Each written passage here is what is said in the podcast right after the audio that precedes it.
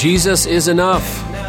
Welcome to Grace Walk Radio. I'm your host, Derek Lewandowski, and I'm here with my co host, Caleb the Berg Berg. No. Howdy, or something. Well, the, see, the, the, that was I was shortening your nickname, Iceberg, into just the Berg. So now, if I Yeah. if I add your last name after your nickname, it's Caleb the Berg Berg. Caleb the Bergberg. Now we can't we can't skip our uh, Jesus is enough in another language. So I got it in Bosnian today. Okay. Okay, so it's Dovol. Oh, this is really hard. Dovoljno je Lesusova. Jesus is enough in Bosnian.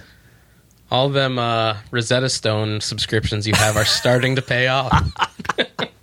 I'm sure I butchered that, uh, which makes me feel really bad because I actually have uh, friends who were missionaries in, in Bosnia, but um, I'm sure they'll rejoice that we're even trying.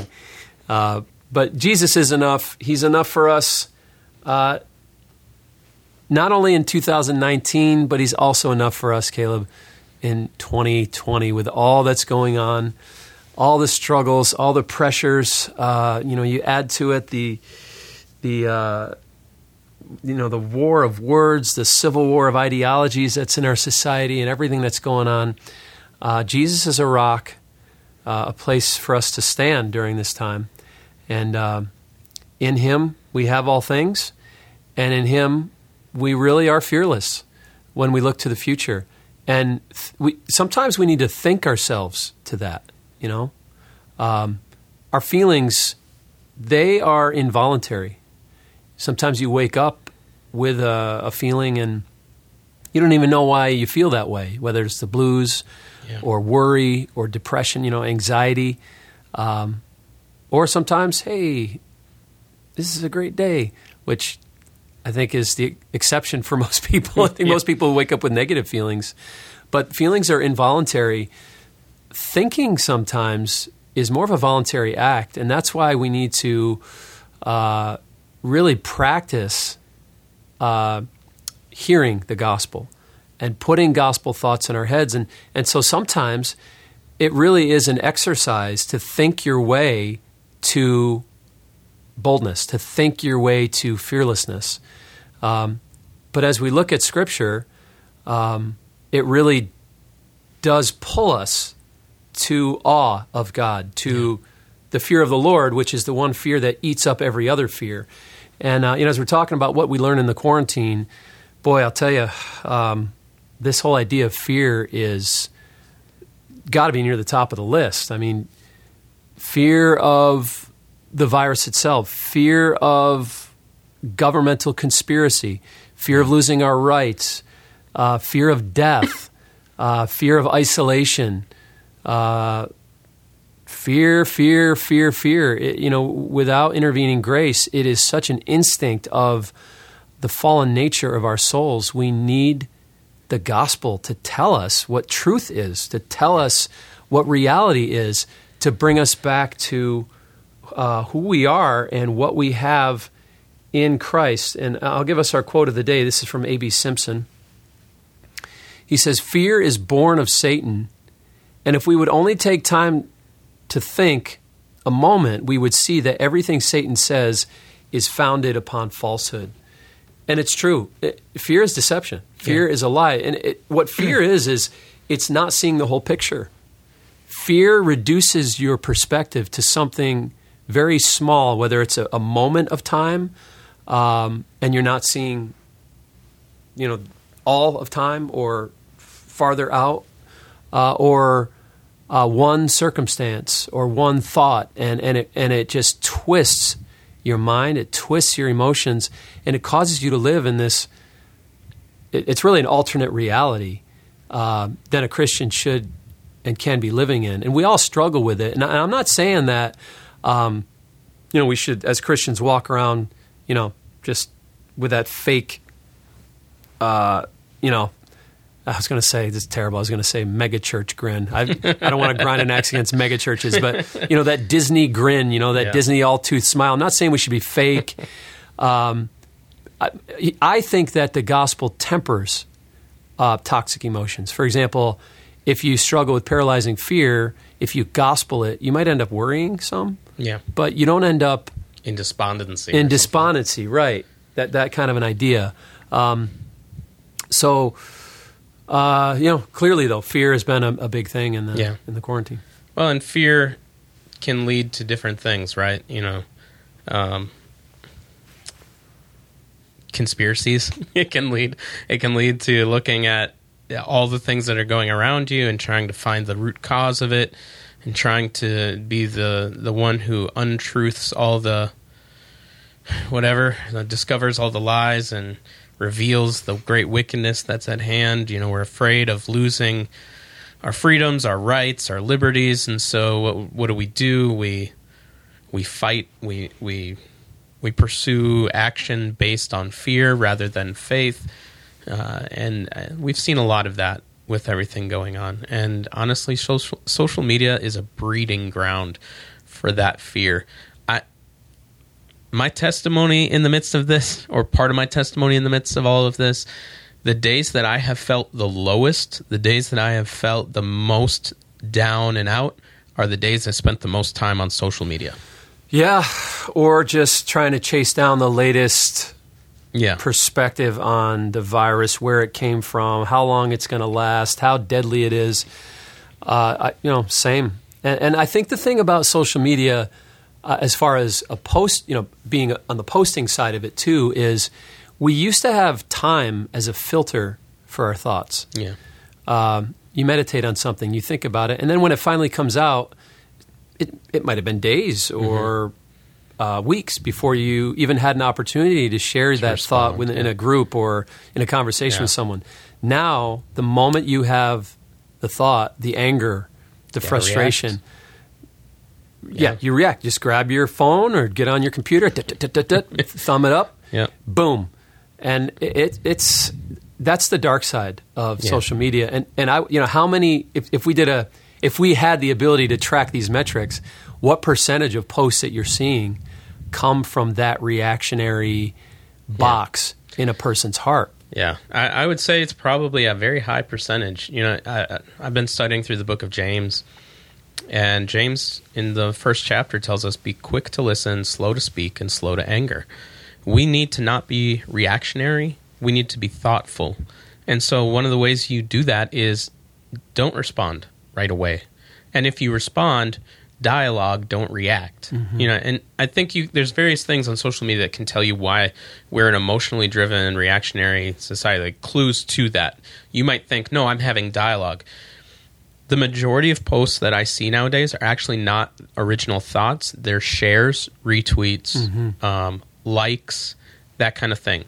Ver- and you can you can apply that to me. Most of the things that I post or tweet or share, I'm actually re retweeting, regramming, uh, sharing, and, and this is all language you should be familiar with if you have a social media account. Yeah. But um, the majority of my Twitter, which is the place I engage the most on social media, is retweets and likes. And lately, it's been Liverpool, and and uh, you know a healthy dose to, dose of good preachers that I follow as well. Um, I, I very rarely tweet something out that is like a thought from me. And what is that? Those are reactions. Now, I'm not saying they're all wrong. It's not wrong to like a post or retweet it. But let's think about it. You know, take a second, take a breath, and think Am I reacting to something? Am I using this as a mic drop type of moment? Right, This is an argument ender. I'm going to prove my point. Boom. right, Nailed it. yeah. And you didn't even come up with the post. Right. yeah. Yeah. Um, it requires restraint. It requires Yeah. the fruit of the Spirit. It does. Here's a text for us to chew on in light of fear and conspiracy. This is from Isaiah 8. The prophet is in the context of talking about the coming Assyrian invasion. And a lot of God's people were giving more, uh, you might say, giving more uh, relevance to the threat of the Assyrians than relevance to who God was. And that bothered God. And here's what he said through the prophet For the Lord spoke thus to me with his strong hand upon me, says Isaiah, and warned me not to walk in the way of this people, saying, Do not call a conspiracy all that this people calls a conspiracy. Do not fear what they fear, nor be in dread. But the Lord of hosts, him you shall honor as holy. Him, let him be your fear, let him be your dread. Then he will become a sanctuary and a stone of offense and a rock of stumbling to both houses of Israel, a trap and a snare. So the idea is when finally the fear of the Lord, and by that, I'm not talking about that fear that repulses you. You know, if you're afraid of something, some, a lot of times it repulses you, you run from it. This kind of fear, uh, if you look at the Hebrew and the definition of the, that word that's used, it speaks of reverence and awe. So it's a kind of fear that draws you in, like a moth to a flame. Like, ooh, you know, you go, you go toward it. Uh, God's saying, when you fear me in that way, you know, when when who I am and what I've done, when my gospel is that true in your heart, then the Lord shall become a sanctuary. If the Lord is not a sanctuary to you, we gotta we gotta wonder sometimes if He has the, his rightful place in our thoughts? Does he have preeminence? Does his word and his gospel have preeminence in our thoughts and our minds? Or have we given fear to conspiracy? That word is used in his very text. They were struggling with the same thing. They just didn't have social media. But you had everybody running around, listen to everybody else going, "This conspiracy. Uh, you need to be. Afraid. This is going to happen, and that's going to happen." Speculating, and everybody's afraid, and everybody's worked up. And in doing so, they lost their confidence. They lost their rest their peace.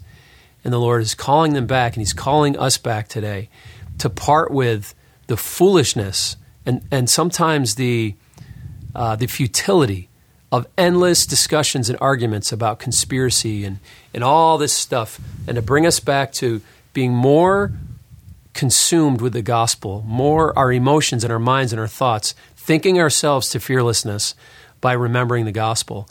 Um, to me, that's the answer. It always will be the answer. And sometimes, like you said, you actually have to part with the other conversations to get to the gospel conversation, the gospel thoughts in your head.